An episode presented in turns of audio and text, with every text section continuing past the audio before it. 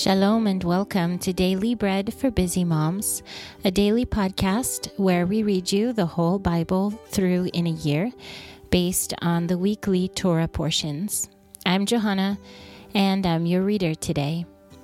Today is actually here in Israel, the day has ended. We have just said goodbye to the Shabbat and we've begun the new week. This episode is a little bit late. I normally like to have the Shabbat episode recorded and posted on Friday before the Shabbat begins, but that just didn't happen this week. So here it comes.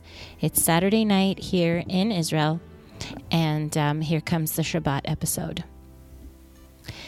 Today, as I was thinking about tonight and my recording that was coming, um, I just thought I would take a few moments to talk a little bit about me and my family and our situation here, since many of you may be wondering uh, if you're wanting just to listen to the recording, to the Bible readings, just skip on forward a few more minutes um, and it'll be there. We've got a lot of new listeners, and some of you who may not be following us on Instagram, where we do post some life updates and things like that. So, I'm Johanna, mother of three children and wife to my amazing husband. We live here in Israel in um, we call it the farm, but it's really a property in a settlement in a moshav in the Judean mountains, where we moved out from Jerusalem to to this place um, this past year. It's a place that is quite run down, has got a lot of issues. We hope to buy it. For now, we're renting. We uh, pray daily that God will give us the grace to be able to purchase this property uh, and provide the means for that. But uh, what's so special about it is that it is a multi generational place where um, our family lives here. My brother and his wife and their five children have just moved out the past um, a couple of months, I guess it's been now. And my parents live out here as well, and we all work together in ministry. And it's our my brother and my father who produced the Daily Bread Journal, designed it and um, produce it. All the husbands also work together in different um, aspects of ministry. My husband runs an organization for awareness about the Temple Mount and about freedom of worship on the Temple Mount, which is, uh, you can see his work on cryforzion.com. And he does that work with my brother as well. My father records teachings on YouTube weekly in both Swedish and English. And so we've got a lot going on. We also host people here for Shabbat meals and just to have fellowship and encouragement uh, at a time when that's been quite uh, very very lonely season for a lot of people and we hope that this property can be a place where we will be able to prepare um, for what's coming ahead in these times and days that we're living in um, that we will be able to bless people with you know food and and fellowship and just be here ready and available to be used for the kingdom in whichever way we are called upon to do so. So that's a little bit about the situation and our vision for being here and the reason why we moved out here. And so we're all living out here together now, but the property is in a shambles. So there has been a lot of renovation going on, but because it's money, it's expensive, it's been very slow going. This past week, we just moved into the wing of the property that will be our future home. There are just two rooms that are finished and livable. We don't have plumbing yet here or anything like that. So we kind of go to what we call the big house for kitchen, bathrooms, all that stuff. Um, but that's the situation. And so this past year has been full of challenges. I feel like sickness has been chasing us the whole way. When we came out here in March, Um, our daughter Shaya got really sick. She stayed sick for several months, and it was quite scary and really sad. But um, towards the end of you know early summer, I would say she came out of it, and she's been recovering and gaining strength. But we've had health issues also with my mom. Thank God she is doing better and she's strong now and uh, we're just praying that she will be keep gaining more strength um, and my dad broke his arm at the beginning of this year of this past year sorry right before we moved out here. And my husband had an accident here on the on the construction site. It's been intense. And then we've had several rounds of covid. And just this past week um, my brother and his wife and i think a couple of their children have been very sick. So with the move, two families moving around into other other parts of the property and sickness and trying to keep all the children fed and actually my husband and my dad were sick as well. It's just been so much. And so if you see episodes coming in late or you hear our voices scratchy and sore from sickness, I just I hope that you can um, overlook it and bear with us and just pray for us when you think of it. We are we've had some amazing volunteers come in, help build a loft for our uh, wing of the property so that we can all fit and have the kids can have rooms to stay in. Um, we've had other volunteers come in and just give of their time and talents you know, electricians or just hard workers for tearing down walls, putting up new ones, cleaning out gardens, and things like that. So, thank God for all the amazing people that have come in and been just wonderful help. That's been this past year in a nutshell. And I wanted to thank every last one of you who are patrons of this podcast, who support us on Patreon, or who have just been giving one time donations. You guys don't know what a support and what a help it has been this past year, even for things like groceries, mostly usually groceries. And it's just touched us so much and support been the strength that we've needed to continue and to carry on, and to know that someone would appreciate our efforts on this podcast and um, support it, it means so much. We're also still very much looking at our Israel tour for the end of this year. So that would be during next Hanukkah, sort of, um, late November, early December and we're we're not wanting to go through a tour agency so that it won't be so expensive. We know a lot of you are um, not have a lot of spare money to buy, you know, big tour packages and expensive airfare and we, we're trying to put it in at as low of a cost as possible and just really make it special and unique for this beautiful community that has formed around this podcast. So, my husband is actually pricing it out and contacting um, different, you know, places that have cabins and things like that, and trying to get as low of possible as price, uh, you know, price for the tour, so that those of you who really want to will be able to come. And we'll keep you posted. We hope to have it priced out by the end of this month. I guess I could also say that we we do live in, in here in Israel. We've lived here for many years. My husband was born and raised here, and two of my three children were born here. Uh, my daughter Shaya was born in Sweden. We lived there for a couple of years at the time we had her, and um, you may have heard her read on the podcast from time to time. She does a great job, and um, always so thankful when she takes the time to read and record um, for the podcast. We homeschool our children. We love it so much, and it's an amazing experience. Although homeschooling is not as common in Israel as it is in the US and some other countries, it is legal, thank the Lord.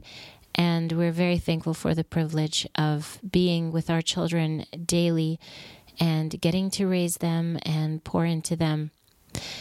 Um, yeah, I think that's pretty much an introduction to our family and our situation. And I can give you a little bit of context uh, when you listen to us on the daily. And it is our privilege to read the Word of God for all of you. If you ever want to get in touch with us, you can email us to dailybreadmoms at gmail.com. And we always love getting emails. If we've missed one and haven't responded, I apologize. It, it's just fallen through the cracks. I really do try to respond to every email that comes in. Also, I am on Instagram from time to time, and you can find us there at Daily Bread Moms. Well, that is it for my little introduction and hello to you from us. Let's get into our readings for today. So today was, because here it is already over, was Shabbat, the 7th of January and the 14th of Tevet on the Hebrew calendar. Here in the journal, I can see that it is the full moon now, and I actually saw it outside in the sky as well tonight. Anyway, this week we've read the parasha called, or portion from the Torah called Vayechi, which means he lived. And I'm going to begin today's reading by um, going to Genesis or Bereshit 50, 21 through 26. Before we get into the readings, as we do in each episode, let's take a moment first to bless God and to thank Him for giving us His word. Blessed are you, Lord our God, King of the universe, who gives the Torah of truth and the good news of salvation to His people Israel and to all peoples through his Son, Yeshua the Messiah, our Master. Now, therefore, do not be afraid. I will provide for you and your little ones. So he comforted them and spoke kindly to them. Now Yosef lived in Egypt, he and his father's house. Yosef lived one hundred ten years. Yosef saw Ephraim's children to the third generation. The children also of Machir, the son of Menashe, were born on Yosef's knees. Yosef said to his brothers, I am dying, but God will surely visit you and bring you up out of this land to the land which he swore to Abraham, to Yitzchak, and to Yaakov. Then Yosef took an oath from the sons of Israel, saying, God will surely visit you, and you shall carry up my bones from here. So Yosef died, being 110 years old, and they embalmed him, and he was put in a coffin in Egypt. That was Genesis or Bereshit 50, verses 21 through 26, and it concludes this book of the Torah. And when we get to the end of one of the five books of the Torah, we always say, Chazak Chazak V'nit Chazek, which means, May we be strong and may we be strengthened. And now we'll read this week's Haftarah portion, the Shabbat portion from the prophets. This week it is 1 Kings 2 1 through 12. Now the days of David came near that he should die, and he commanded Shlomo his son, saying, I am going the way of all the earth. You be strong, therefore, and show yourself a man, and keep the charge of the Lord your God, to walk in his ways, to keep his statutes, his mitzvot, his ordinances, and his testimonies, according to that which is written in the Torah of Moshe, that you may prosper in all that you do, and wherever you turn yourself. Then the Lord may establish his word, which he spoke concerning me, saying, if your children are careful of their way, to walk before me in truth, with all their heart and with all their soul, there shall not fail you, he said, a man on the throne of Israel.